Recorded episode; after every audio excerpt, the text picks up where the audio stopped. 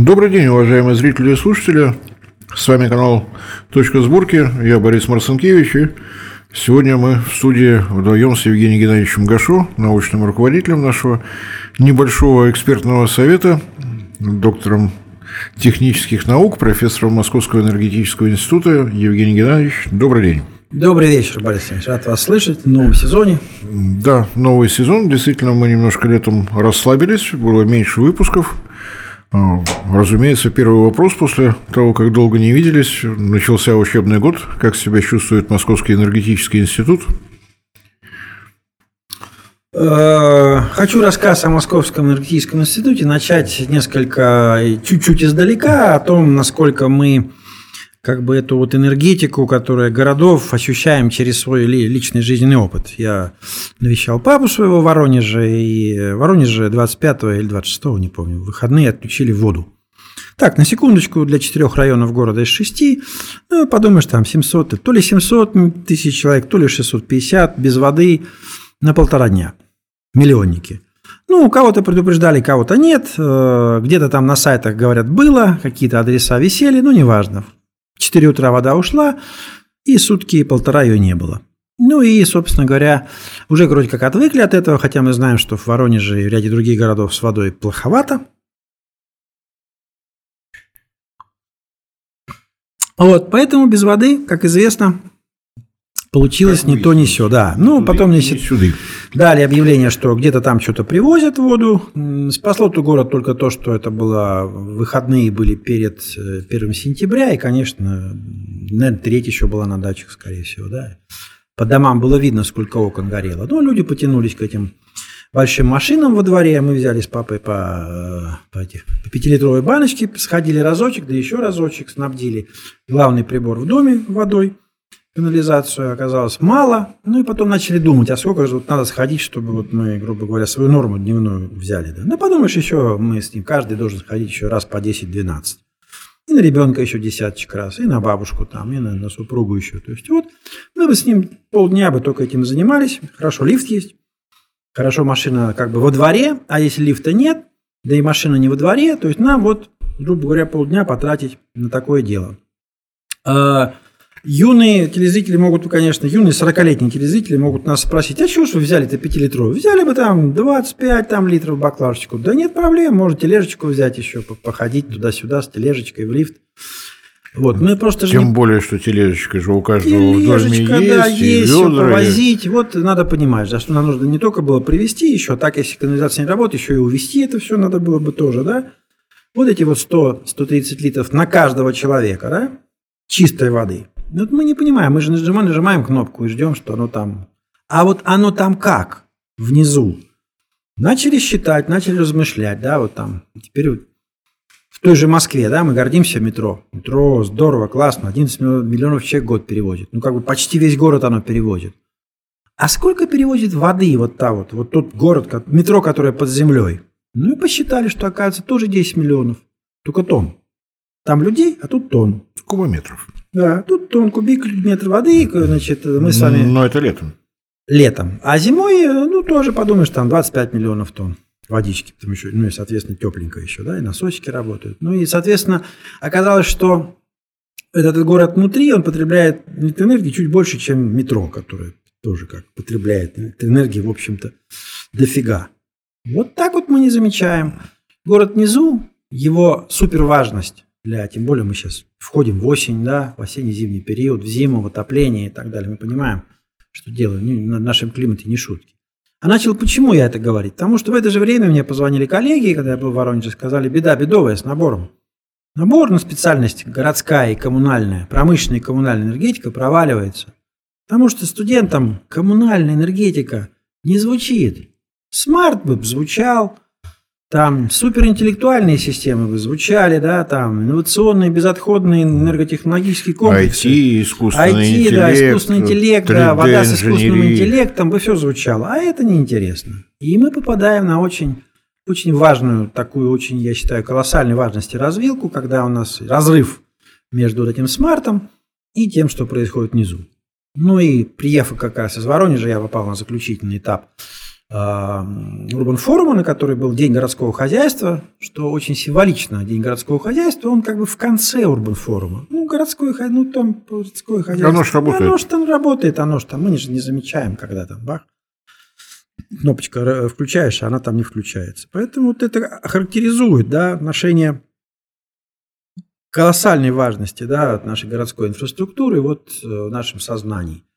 И, на мой взгляд, это очень важно, в том числе именно для будущего, потому что специальность крайне востребованная здесь, и, кстати, в промышленности, в коммунальной сфере, в крупных городах, в малых городах, э, естественно, водоподготовка, канализование воды, теплоснабжение, все очень энергоемкое, гигантское количество энергии тратится, и мы за это платим немало денег. А вот в сознании в нашем это такая вот еще такая, ну, там, ЖКХ, коммунальная отрасль и так далее. Увы, надо это менять. Мы на это нацелились, очень серьезным образом. В этом году у нас юбилей нашего факультета, факультета, который носил название сначала промышленных, промышленной теплоэнергетики, но тем не менее все эти годы, он, кстати сказать, 30-70 лет, это сколько назад?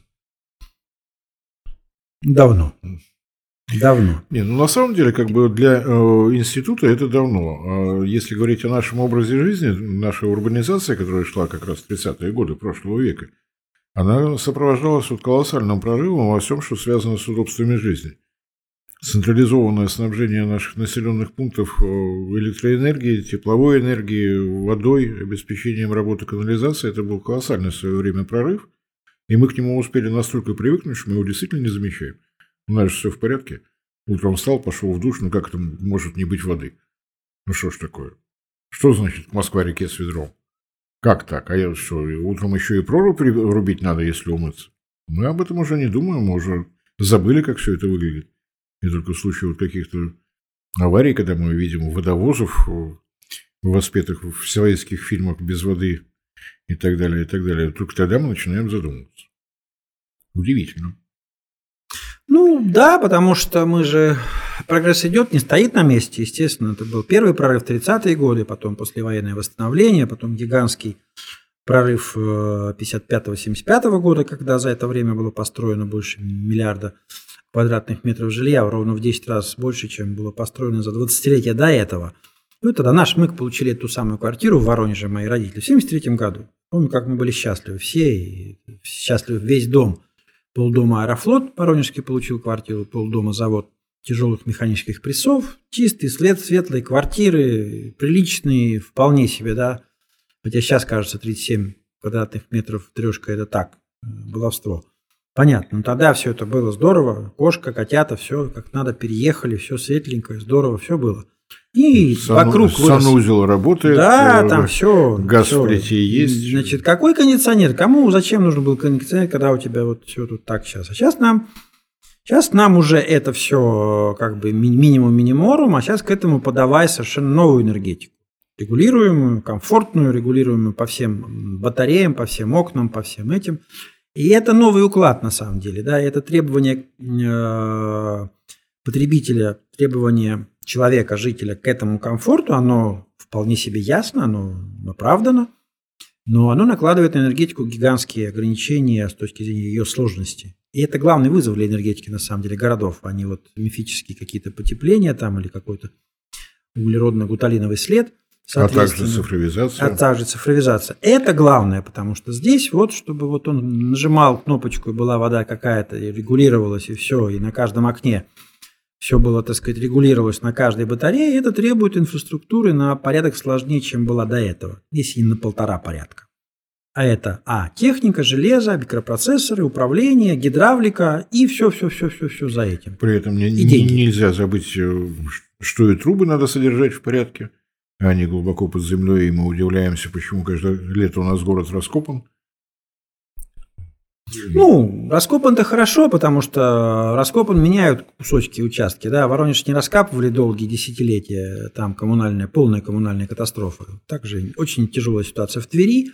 Еще есть ряд городов, где все это работает. Э, в теплом Калининграде все тоже работает, потому что э, удивительно бездарные документы там были сделаны с точки зрения схемы теплоснабжения и так далее, и так далее, и так далее. Сейчас к этому идем, к тому, чтобы наводить, наводился порядок. И слава богу, здесь, так сказать, документы здесь, схемы теплоснабжения, электроснабжения начинают как бы более, быть более привязанным к, к жизни и корреспондируются друг с другом. Это следующий этап, о котором мы тоже говорим. Под это нужны кадры. Под это мы готовы сейчас ребят учить тому, чтобы они уже видели эту стыковку, они уже понимали этот э, очень непростой срез, которым никто не видит, ни каких-то там западных мифических университетах или где слово тепло-то совсем другое, и все, все системы работали совершенно по-другому. Наложены были режимы, их по-другому сделаны.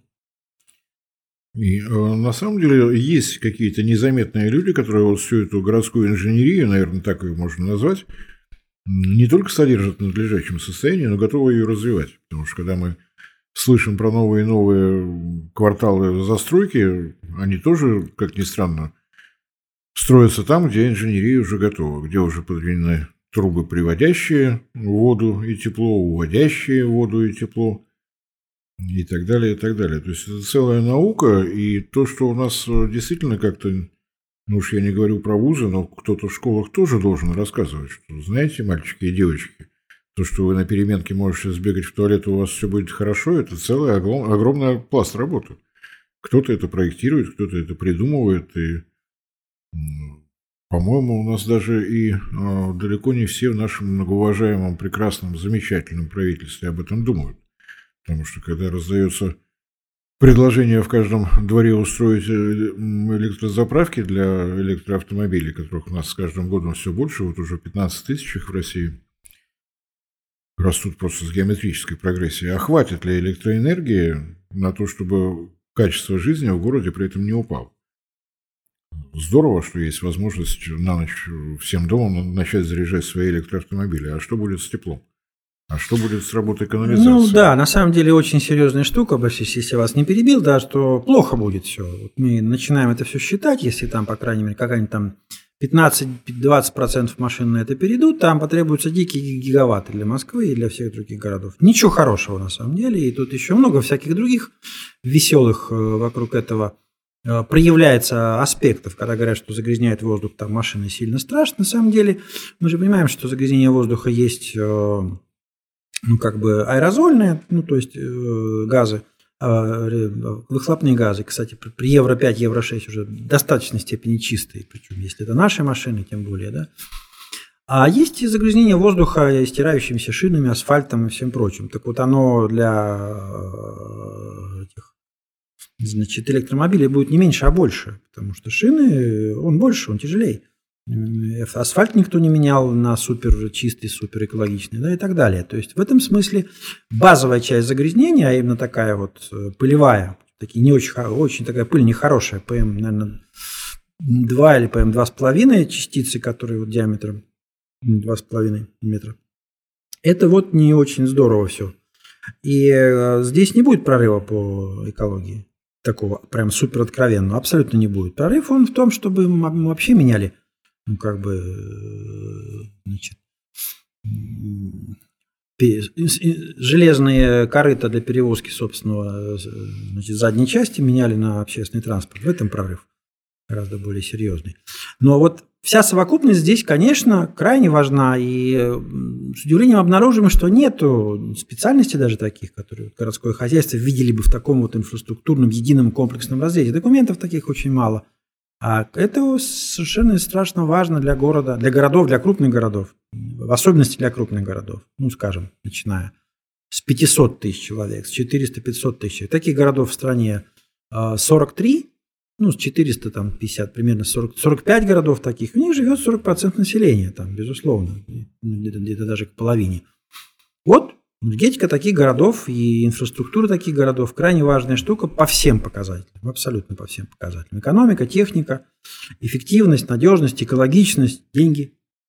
Как это строить, как это делать? Вот по-прежнему это, это будут все это горе-девелоперы рисовать нам это свое бадаевских пауков всовывать в городскую ткань, где есть канализация. Вы попробуйте на пустыре построить, где нет канализации. Подведите-ка, милые мои, в канализацию, водичку, тепло сделайте за свои деньги ставьте свои кварталы там. Земли-то в стране. Завались. Чего ж вы все лезете-то? Во все эти места, где засовываете, значит, несчастные эти самые. Не перестаю рассказывать вам. Либо заводы в Москве.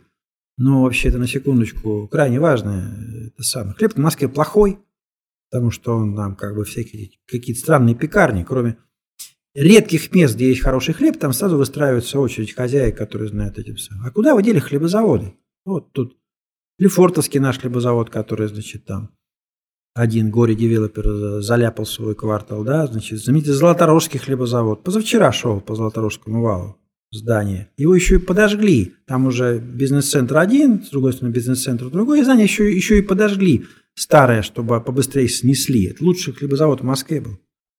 И вот в эти все места все это насовывается, все это вот это самое. И мы, в общем-то, начинаем говорить, что, друзья мои, мы, говоря о том, что мы понимаем, что энергетика Москвы очень сильно адаптирована к, пиковым нагрузкам, была.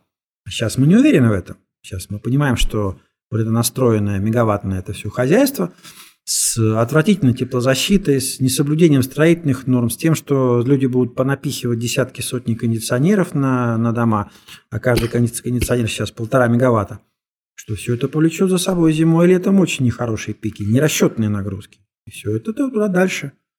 Дальше поведет. Кто это считал, кто это продумывал для, для городов. Никто это не продумал, никто это не считал, потому что не совпадают все эти показатели и параметры – строена, этот строительная экспертиза не прорабатывает это или проверяет, а все оказывается не так, или, или как-то по-другому ей все это показывают. Ну, застройка действительно идет хаотично, и, грубо говоря, там, где система водоподачи, канализационная система рассчитана на одно количество жилья, неожиданно надо удваивать, утраивать мощности. Кто это будет делать, за чей счет это будет делаться – Хватит ли мощностей электрических, хватит ли мощностей тепловых? Надо быстрее и быстрее строить. Это касается, конечно, не только Москвы. Вот такая точечная застройка, как ее модно стало называть, когда у вас во дворе, к которому вы привыкли, неожиданно вырастает 16-этажный дом. Вас об этом никто ничего не спрашивает. Вы любовались деревьями, а теперь у вас в квартире постоянно темно, потому что стоит вот это изделие загадочное. И ну, мне кажется, что вот об этом надо говорить чаще, значительно чаще, потому что если мы сейчас любой федеральный канал включим, мы услышим все то же самое. Искусственный интеллект, роботизация, цифровизация, программное обеспечение, но есть железо. Неважно, какое у вас программное обеспечение, если у вас нет трубы нужного диаметра и с покрытием нужного качества, у вас просто не будет питьевой воды. Да, или сваренные не, тот, не тем сварщиком. Да, или, вообще не сварщиком сваренная, да. Ну, есть буквально примеры такого комплексного подхода, если уж нас спросят, а что же о плохом, давайте о хорошем. А есть примеры комплексного подхода? Есть целых три. Три примера есть комплексного подхода, когда там вот как и smart на месте, и все единое, и квартал, что, что можно о них сказать. Первый пример – это вот уральские застройщики, в частности, Брусника, еще которые кварталы застраивают да, своими комплексными зданиями, причем это как бы такой эконом-плюс получается. Подземные гаражи, здания с хорошей теплозащитой, это никакой не супер VIP, не супер там smart, это просто хорошее здание для людей. Кварталы без машин, потому что все внизу, да, и зелень, все продумано, и все, кстати, очень сильно, удорожание идет не очень сильно совершенно, да, их просто не пускают в Москву. В Москве там дали две площадки построить, и все. Вот, значит, но в этом смысле на Урале есть еще хороший пример, это микрорайон Академический, который сбоку города выстроен, сейчас там, по-моему, уже больше 100 тысяч человек живет, своя маленькая ТЭЦ, тоже хорошее здание, все в комплексе, все новое, все работает, все smart, действительно smart, отдельное потребление ресурсов там меньше, чем по Уралу, по уральской э, климатической зоне процентов там на 15-17, и плата меньше, потому что все работает, все в этом смысле, все тепловые пункты, все, все нормально. Такой первый примерчик. Второй примерчик совершенно иной. Это так называемый Кошелев проект. Первый его предприниматель Кошелев, который, которому дали заказ. Вот, переселяем военных, переселяем людей. Ну, будь добр, уложись, пожалуйста, 30 тысяч на квадратный метр. Он уложился. Такие пятиэтажечки стоящие, в общем, достаточно близко друг к другу, но уютненько, все хорошо сделано. И вот такие люди раскупили их моментально, 30 тысяч на квадратный метр недалеко от Самары, по-моему. Пустили сейчас туда трамвай первый э, квартал, очень вполне себе смотрится. И второй квартал, по-моему, под Калугу строят. Но а, а этот-то почему? Откуда? Как это получилось? А там по квартирное отопление. То, то есть в 30 тысяч невозможно уложить сети, которые бы, э, в которые подвели бы тепло, газ, воду и, и так далее. У него вот эта идея по квартирному отоплению, и она здесь сработала. Она здесь была достаточно органичной, в принципе. И третий пример – это Белгородское чудо. Безусловно, это коттеджи вокруг Белгорода. Раньше, когда вы там с Белгорода смотрели, с Харьковской горы в сторону Воронежа, была там трасса на Воронеж, и вот огни были только вот, вот по трассе. Сейчас там море огней, просто море огней. Я не знаю цифру точно. Я не знаю. То, что тысячи коттеджей, это абсолютно точно. Причем, если называть цену, ни вы мне не поверите, ни оператор, никто мне не поверит. Коттеджи можно было, получив там полтора-два миллиона людей, учителя, строили себе коттедж, если у них рождался еще ребенок, они не возвращали эти деньги. Правда, не верится? Ну, совершенно никак. Но сегодня не 1 апреля, и это так и есть. Полтора-два миллиона рублей. Почему? Потому что Евгений Степанович Савченко собрал генералов промышленности и сказал, мужики, так, газовые сети скинулись, пожалуйста, на газовые сети, проложили газовые сети. Все оказалось. Газовые сети плюс белгородский климат. И люди построили тысячи коттеджей, домов для себя совершенно по цене эконом плюс, те, которые они хотели. То есть газ, все, на нем все. Ну, естественно, водичка, своя колонка. Вот три типа, три прорыва, очень разных, совершенно, да. Что-нибудь рядом у нас эти горе-девелоперы московские могут, могут нам показать что-нибудь, кроме там, того, что там за 500 тысяч рублей квадратный метр. Может быть, мы, может быть, мы поговорим об этом. Давайте мы пригласим вас в студию, всех желающих э, рассказать о своем опыте, каких-то там фэнтези, smart-фэнтези, которых сейчас там целая куча, которых бесконечно тошнит от вашей рекламы по, по телевизору и по радио, вы придите расскажите на, на цифрах, положите карты, расскажите, как это живет, как это работает, что будет, если выключить центральное электроснабжение на секундочку, или ваше квартирное отопление, или там, значит, крышная котельная, если выйдет из строя на секундочку в минус 30, что будет? Расскажите людям, придите, пожалуйста, повесьте свой домашний адрес э, на табличке на подъезде дома, чтобы люди знали, кому звонить, когда все это вот накроется на секундочку, да, все это случится. А то, что накроется, никакого сомнения в этом абсолютно нет. Будет минус 3, будет минус 26 в городах, это точно, что начнет накрываться в тех местах, которые наиболее накрывающиеся прибором, который мы знаем хорошо, как медный таз. Ну, дальше будет смотреть, как из этого будем исходить. Так же, как опрессовка подачи лишнего давления, да, показывает, где, значит, э, порвется, так и сейчас холода, когда пойдут, они будут нам здорово демонстрировать, что, где, как будет происходить. Посмотрим, поживем, увидим. Ну, а может быть, надо верить в глобальное потепление?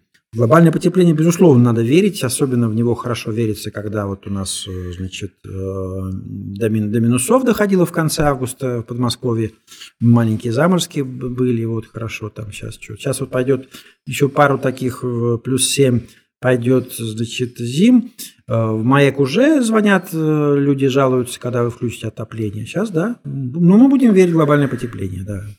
И если во время молитвы глобального потепления натираться снегом, то тепло. Да, вполне растираться можно снегом. Когда растираешься, тоже ничего, согревает. Урбан форум, который вы посещали, вот как вы оцениваете? Городские власти слышат э, вот эти о, о том, что, какие места напрягают? Потому что в прошлом году, в прошлый отопительный сезон, э, по-моему, в Москве ниже минус 22 температура не опускалась. Ну, да, конечно. Город, ну, Москва здесь просто э, концентрация всех этих инфраструктур заставляет людей быть внимательными ко всем этим делам, да, безусловно. И как раз мы участвовали в круглом столе «Тепло для большого города», э, комфортное тепло для экологии большого города, куда тоже вас приглашали. Вот. И, соответственно, здесь э, как раз вот специалисты МАЭКа, Московской объединенной энергетической компании, рассказывали о том, как они как за, как за этим следят, как они добились снижения э, неприятного для нас всех некомфортного периода без горячей воды с 21 дня сначала до 15 дней, а теперь до 10 дней. То есть вот 10 дней это на самом деле 856 процедур на каждом участке, которые вот надо делать, чтобы это все проверить, чтобы это все подготовить и соответствующим образом это было значит, надежно. Это было надежно, да? В этом смысле, конечно, но минус 19 и минус 20 всех расхолаживает. Холодные, не холодные зимы всех расхолаживают. Поэтому мы с тревогой ждем более серьезных зим и понимаем, что абсолютно точно могут происходить какие-то локальные значит, нюансы, потому что нового э, горе-девелоперы построили много, этого нового уже сейчас там, значит, наверное, за 100 миллионов квадратов в Москве, примерно, может быть, уже, да. Оно все очень разное, но все очень разное новое, да. Значит, наверное, треть где-то там какая-то соблюдены какие-то нормативы тепловые, треть не понимаем, а треть точно не соблюдены. Кстати сказать, я говорю это ответственно, потому что по этим, э, по этим по типам зданий серии московское правительство создало структуру свою в себе, которая проверяет, ходит, тепловизорит, там смотрит и проверяет и говорит. Фуфло. Увы, оно и дальше, это фуфло, рождается идет. Да? Ну, вот есть такая штука. Поэтому... Остановить на этапе строительства, провести экспертизу? Она проводится, они приносят на этапе строительства, приносят в, в июне, они приносят тепловизорные съемки в июне. Тепловизорная съемка, которая пока что все нормально. Вот тепловизорная съемка, она проведена. Когда? Да, позавчера, 15 июня, провели тепловизорную съемку. Ну, При плюс 25 у мы с вами хихикаем, люди-то не понимают, что тепловизор, который снимает тепловое поле здания, обычно бы хорошо бы, чтобы было минус 10, минус 12, и было понятно, как тепло из дома утекает. А когда там плюс 15-20, ну, понятно, что тепловизорить-то можно многое, хорошо, что найдем, у кого найдем, там, может быть, наверное, в доме есть сауна или там джакузи найдем, обнаружим, но больше там мы ничего не найдем. Все приносится, все это как-то ну, как понятно, как все это достается, все эти экспертизы, акты, все приносятся, но акты все заканчиваются при минус 20-24. Пиар не работает при минус 30. Замерзает бедолага. Замерзает, да, так же, как и глобальное потепление. Ну, глобальное потепление я всегда стараюсь отслеживать, вот поскольку нам, по-моему, каждые два дня из телевизора сообщают, что в Арктике теплеет быстрее, чем в любом другом месте на планете. В этом году было три попытки э, нефть в Китае поставить по Северному морскому пути на танкерах усиленного ледового класса, правда, Арк-2, но, казалось бы, вот он, э, навигационный период, все три замерзли, все три выковыривали атомные ледоколы. Это про глобальное потепление, оно шагает по планете, правда, неизвестно по какой. А вот то, что раньше называлось ГОСТами, то есть вот э, как-то в советские времена представить себе, что начинают строить жилой квартал троекратно не проверив инженерию, ну, как-то даже в голову не приходило. А сейчас каких-то нормативов жестких вот э, Тут, как обычно, все, все, все замечательно и хорошо, потому что тут такая каша нормативов, их там десятки, сотни, из них 90% не обязательные, и поэтому здесь все нормально, здесь все, все есть, но оно вот этот противоречит тому, а этот не обязательный, поэтому, ну, вот как бы все нормально. И если проверяется хотя бы даже теплозащита, которая вроде как тоже не сильно обязательно, но желательно, но крайне желательно, да, и тоже она тоже вот проверяется, она не та. Ну, вот так получилось. Сейчас, слава богу, Минстрой и его структуры задумались о реформе ГОСТов. Они вводят так называемое параметрическое нормирование, где вот действительно эти параметры будут, критические параметры выведены. Вот критические надо соблюдать. Вот эти самые важные. Потом следующие, потом следующие, потом следующие. Это гигантская, как мы с вами понимаем, колоссальной важности работа, которая, безусловно, государство это решилось, и оно к этому движется, и это очень правильно. Очень правильно, чтобы это было и, соответственно, двигалось дальше. И, конечно, паспорт зданий, паспорт квартиры должен просто содержать все эти вещи, и мы должны, как потребители, купившие эту квартиру, иметь возможность. Так, у меня не это, будьте-ка любезны, пять потребителей собирается, закон о защите прав потребителей, беспошлинное обращение в суд, и поехала процедура. И уже есть обращение в суд людей по поводу так называемых энергоэффективных зданий, которые не соответствуют, люди платят больше, и все это не то. Это уже пошло. Это уже пошло, и это уже есть. Просто картина очень пестрая. Сейчас здания маркируются. Мы с вами видим, да, на ряд зданий в Москве появились значит, АБЦДЕ, таблички. Только, только маркируются они тоже по мифическим проектам. По счетчикам? Да нет, какие счетчики, о чем вы, что вы? Счетчики надо достать, найти, еще там взять, попросить, потом поделить. Что на что делить счетчики? Поделишь что-нибудь, получится не то. А тут на, все нормально. В проекте была такая категория. Вот мы ее и наляпали. Иду и смотрю, старый кирпичный дом 50-х годов. У него там категория там ДЕ какая-то отставшая. Да вы что, ребята, это классный дом, теплый совершенно. Вы, как, кто это туда наляпал-то? Или наоборот. Ну, видно, что полный ужас, зато категория там какая-нибудь B+, замечательная, хорошая, да, ну вот что там с этого B+. Ну, казалось бы, абсолютно классная инициатива, но вот она тоже пока выхолощена в другую, в совершенно другую сторону. Ну, на самом деле, мне кажется, что в Минстрой надо будет э, превентивно обращаться. Этим летом по предложению, по-моему, губернатора Мурманской области – Владимир Путин подписал э, распоряжение. Я надеюсь, что сейчас начавшаяся сессия Государственной Думы утвердит распространение так называемой дальневосточной ипотеки на Арктику. Первый вопрос, который у меня в голове возникает, ну ладно, там то, что квадратов этих мало будет для нашей Арктики, это понятно. Второй вопрос. А у нас есть строительные компании, которые понимают, что такое строительство нового жилья в Арктике? И не будет так, что когда будут объявлять тендеры, туда ринутся специалисты по строительству из Краснодара, Сочи, Ставрополья, вот куда-нибудь туда строят новые кварталы Пивека или Норильска. Мне кажется, что здесь какой-то норматив надо прорабатывать сразу, потому что если проблема, возникающая в средней полосе, это просто неудобство, то там это может привести действительно к человеческим жертвам. Если построить дом образца города Геленджик где-нибудь в районе Тикси, то будет беда.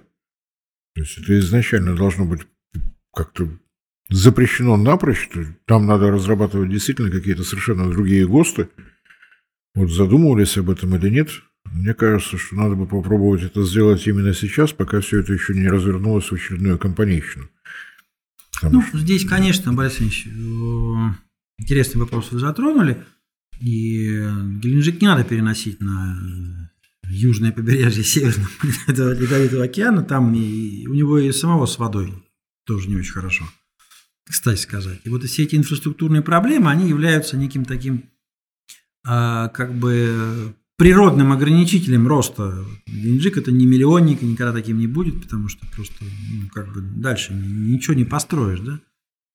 Вот. И поэтому, но, например, есть очень такой живой район э, с хорошей энергетикой, это Норильск, вы знаете, да, Таймыра Норильская энергетическая компания очень известная, да, вот, 4 ТЭЦ, ГЭС. ГЭС, да, да по-моему, самая северная Да, самая все очень сбалансировано, причем высокое потребление довольно и по промышленной части, и поэтому загрузка турбин, все классно, все здорово, все работает хорошо, ну, кроме того, неприятного случая, конечно, когда опора мазутохранилища наклонилась и с этой неприятной трагедией, но здесь мы знаем и видим, что достаточно оперативно были приняты меры, и в сети можно найти очень много свидетельств, которые вот, пожалуйста, прям показывают, как работает, как это все было в значительной степени устранено. Ну, с определенными, конечно, последствиями, безусловно. Но неважно.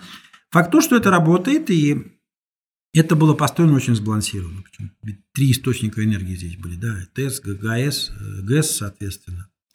А теперь Норильск хочет, деньги есть, хочет future, smart. Он хочет smart future мастер-план. И он уже есть в сети.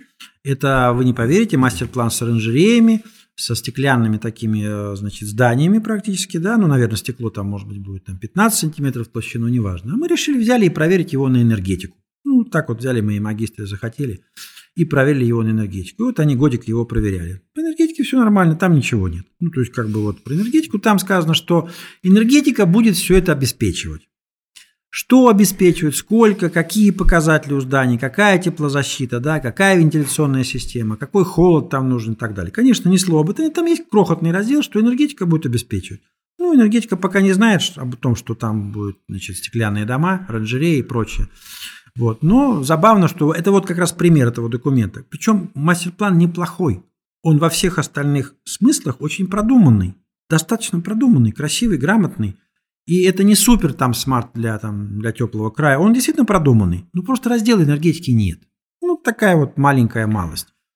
Поэтому, конечно, значит, это должно быть предусмотрено на риск просто абсолютно, да. Там можно даже что-то сделать на возобновляемых источниках немножко. Ну, ветрата там, ветрата там, слава богу.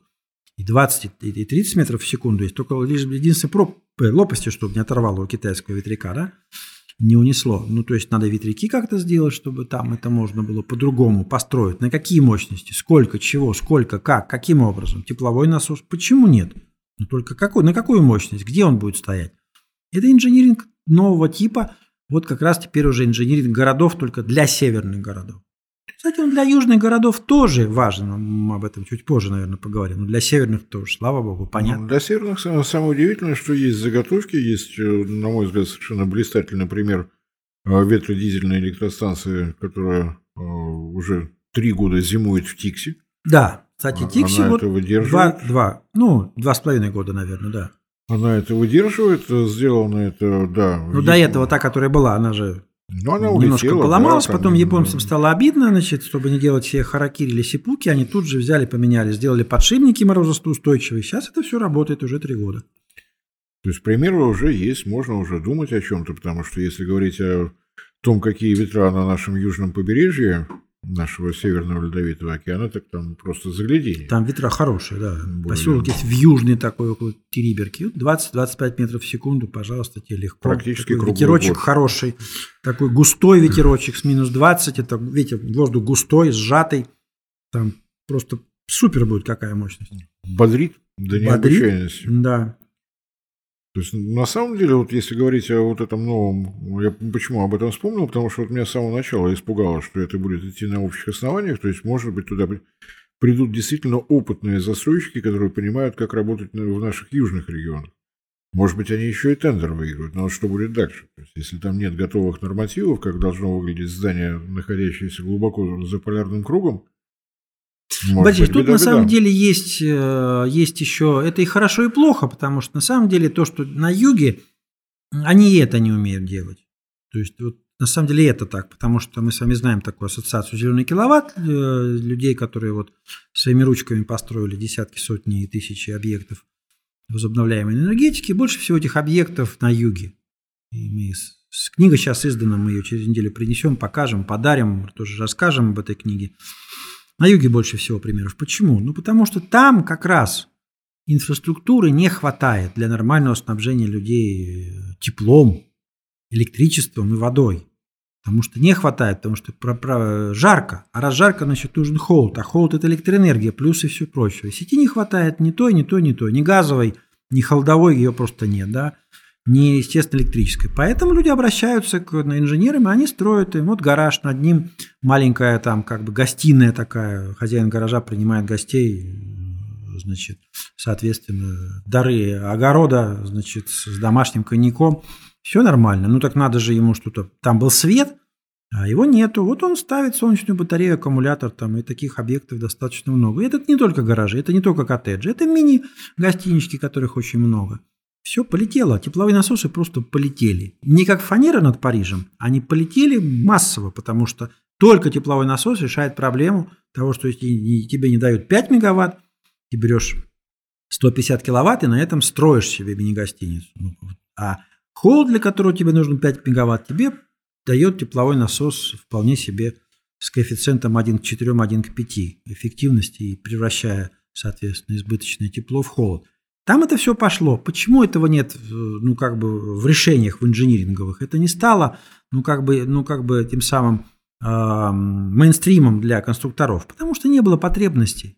Строили раньше, как строили. Сейчас такой потребности. И та- там вот эта специфика тоже очень серьезная. Ее ведь даже в сочинских проектах как бы заложили, ну, где как, где что успели. Даже на вокзале, на хваленном, хорошем вокзале есть место, где должны были стоять тепловые насосы, подающие холод из морских глубин, холод на вокзал. Не успели поставить холод из морских глубин. Но вот где-то да. И там другая специфика. И это другие инженерные решения. Вот наша попытка собрать как раз то, что сделал «Зеленый киловатт», эти 100, там 150 проектов. 25 южных, 25 приморских, 25 московских, 25 поволжских, 25 сибирско-северных там и так Улан-Удэ. Вот такая вот штука для того, чтобы это двинуть дальше, на этом учить студентов, учить э, специалистов, потому что они все боятся применять такие решения. Всех останавливает опыт отрицательный, который есть. Мы дали положительный опыт. На самом деле, мне кажется, еще одна проблема такая дополнительно вырезающая. А, Строительством новых зданий занимается Министерство строительства. А о том, что каждому зданию нужна энергетика, целый набор, тепловая энергетика, электрическая энергетика, это уже как бы другое ведомство. И вот, по-моему, здесь еще вот Ну, этот тем более- межведомственный стык. Конечно, тем более энергетика гладко. городов, э, перебил вас в третий раз, извините, пожалуйста. Энергетика городов, Министерство энергетики за- заниматься не хочет и не собирается. Это не его. ЛЭП 220, пожалуйста, там, да, АЭС, мини-АЭС, это там понятно, да, а вот э, как бы от центра питания с 35 киловольт до домов, то есть самое главное, которое людям более всего важно, это, ну, как бы, ну, это разве энергетика, это так, там, ну, там, скрутите сами, что там. Если, а кто? Кто? Как? Если, как что, если, если что, скотчем подвернете. Скотчем подвернете, да, изоленту синенькую. Синенькая не пойдет, черненькую давай, черненькую подкрутим тогда, все нормально все. Какой smart? Ну, это очень показательно в этом смысле провал э, московской истории smart-квартала пятилетней давности, когда хотели в том числе для выборов, значит, сделать такой супер-smart-квартал. Вы были выбраны, ну, не, не, не, не, не, там, не какой-нибудь там, значит, э, супер нового кассино новый, а выбрали обычный квартал Люблино, где попытались просмотреть, а что можно сделать реально, засмартировать там, что можно, смартизировать, что можно, да. Филологи, ну, пожалуйста, не накидывайтесь на меня за счет этого Это слова. Это английская школа. Это сленг такой, да. Вот, чтобы там можно было смартануть. Ну, такая, что смартануть там не очень получается, потому что в подвалах вода, шкафы, подводящие электроэнергию, смотреть без мата и без слез было очень тяжело, вот, по без водки. Поэтому все посмотрели, все это, поняли, что реально что можно сделать. Да во дворе поставить э, солнечную батареечку маленькую, от которой запитать, э, значит, фонарик. Кустик постричь там чуть-чуть, э, значит, еще чего-нибудь там, вот, зелень посадить, и это был бы больше, более лучший смарт. Ничего невозможно в зданиях 70-го года практически сделать. Сносить и строить новые, что и делает реновация. И, и молодцы, и правильно. Вот. В зданиях 2000-х годов там что-то еще можно подсмартировать, подсмартизировать, да, ну, либо это вот академический, постройка десятых годов. Тогда просто так вот, ну, гигантское количество фонда нашего, половина, это же вот до 70, до 75 -го года. Что делать там с точки зрения смарта? А ничего. Поэтапно просто менять. Просто менять. Вот тот же самый Воронежский дом мой, дом, который аэропорт сдал и для своих сотрудников с 1973 года, ему в этом году 50 лет. Когда мне говорят, что значит, э, эти любители от э, энергосберегателей, что вот надо там, у нас там спецстекла, там нужно менять там это, надо менять теплопакеты, все там это. Я прохожу каждый раз, смотрю на этот несчастный подъезд, и там у нас самое значит, мощное энергосберегающее мероприятие, первое, как вы думаете, первое, Борис вставить стекла. Ну, вторая подъезде. пружина в дверь в подъезде. Вторая пружина в дверь, потому что ее ломают постоянно алкаши, которые бегут, значит, э, к мамзели, которая там варит зелье, да, соответственно, на каком-то этаже. И третья – протереть стекла. Тоже потому что там внутри стекла, между стеклами паутина. Поэтому разговоры о этих смартах, там, шести, шестикамерных стеклопакетах, значит, с супернапылением, меняющим, значит, степень черноты там и, значит, лучистый этот угол наклона. Это все не надо. Не надо. Там надо просто, чтобы вода была постоянно. В Воронеже вода постоянно, тепло постоянно. И окна вставить и протереть. Это вот этот этап. Ну, будет еще и следующий. Стояки от, наки, от накипи прочистить. Стояки? Да какой почистить? Там же нужно их еще э, просто, значит, какие-то там такая ржавчина висит, что их просто снять, убрать. И лучше бы, конечно, их вообще поменять, потому что ну, стейки меняли нам, кстати сказать, был, был лет, наверное, 12 назад. Действительно, стейки новые стоят, и Слава тоже, кстати, довольно сильно изменилась картина сразу же, да. Теперь вот подъезды. Лифты поменяли, да, большое спасибо фонду капремонта, да. Теперь вот подъезды. Просто новые окна. Не надо, не надо шестикамерные. Поставьте деревянные. Это войдет в деньги капремонта, которые, так сказать, люди платят десятилетиями. Ставьте деревянные окна, не надо э, сказок про то, что они плохие. Они, когда их делают нормально, наши предки делали деревянные окна столетиями. Ну, в общем, да, да, ну, пару столетий, тройку уже точно. Когда между ними была такая воздушная прослойка, которая являлась лучшим теплоизолятором. А потом ее снимали летом. Ну, на самом деле, э, действительно, о городском хозяйстве, потому что, э, ну, если опять вот э, у нас сейчас новый крен, или крен, как там правильно филологи поправят, в СМИ мы любим смеяться над тем, что происходит в Штатах, там и мосты обваливаются, и то обваливаются. Ровно такая же проблема может вырасти у нас, если будет вот такой недобор студентов в те э, незаметные для всех отрасли, которые спрятаны глубоко под землей, но время от времени их приходится откапывать, чтобы приводить в порядок. Не хотелось бы, конечно, использовать здесь как алармистские настроения, да, что ты говоришь, катастрофа все покажет, мы расставит там все это. Но это же все-таки не очень здорово.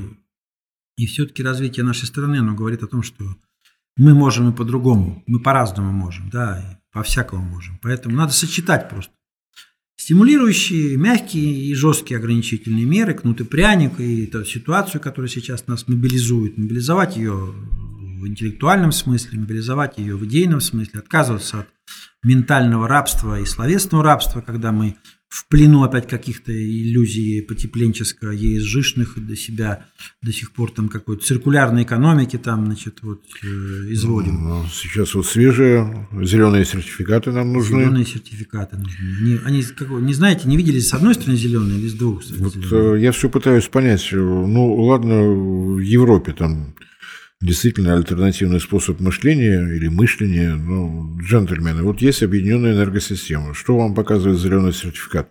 Что электроэнергия, которая пришла к вам, выработана на солнечной или ветряной панели. Там у электронов э, каждый с паспортом приходит. Я пришел с ГЭС. А, а я здесь мимо проходил, потому что меня на угольной электростанции вырабатывали. Я, я не с вами. То есть это физического смысла никакого нет – но мы пытаемся сами себя на голову это одеть. У нас мало того, что все эти солнечные ветряные электростанции строятся по программе ДПМ, договора предоставления мощности, кто придумал, что они должны в течение 7 лет окупаться, никто не знает, но вот есть норматив. За 7 лет они должны окупиться, при этом априори берется, э, с чего начинаем считать база, все деньги, полученные в кредит. Берем э, ставку Центробанка, умножаем на 7 лет, то есть за 7 лет инвестор должен вернуть не только э, реальную стоимость, но и некий мифический процент. Никто не проверяет, построено это на собственные средства, на заемные, неважно. И теперь этим же э, компаниям, владеющим солнечными ветряными электростанциями, мало того, что со всего рынка собирают повышенные платежи, еще хотят выдать право торговать зелеными сертификатами. Вот, э, и это на полном серьезе рассматривается. Давайте мы сначала пооперируем бесплатными зелеными сертификатами, а потом придумаем, сколько они стоят. Что с ними происходит? Как, как это останавливать? Ну, наверное, Василий, эта тема требует отдельного нашего с вами обсуждения, не только нашего с вами. Давайте привлечем сюда коллег, которых мы уже звали сюда. Вот э, хочется вспомнить нашего казахского коллегу, да, Петра Владимировича, и, значит, еще коллег, которые с нами эти разные темы поднимали. И мы понимаем, что энергетика – это не только супер термояд, да, и все прочее, а городской. Новый уклад – это энергетика, эффективная, надежная энергетика городов, которая в поле зрения попадает не так часто, только когда у нас действительно аварии и неполадки. А мы будем ее подсвечивать и рассказывать об этом, как это бывает. Поэтому спасибо. Да. Спасибо. Мне кажется, очень важная тема, незаметная, но крайне важная для всех нас, если мы действительно хотим сохранить себе комфортные условия жизни в наших городах. Больших, малых, в южных, в северных, они у нас разные, но мы везде должны себя чувствовать комфортно. Это большая, серьезная работа, не только руками, но и проектирование всего того, о чем мы сегодня говорили. Евгений Геннадьевич, большое спасибо и вас за беседу. Благодарю, всего вам доброго. Спасибо. Всем всего доброго. Не забывайте подписываться на наш канал. Не забывайте распространять наши ролики в ваших социальных сетях. Этим вы помогаете нашему проекту. Всем всего доброго. До свидания.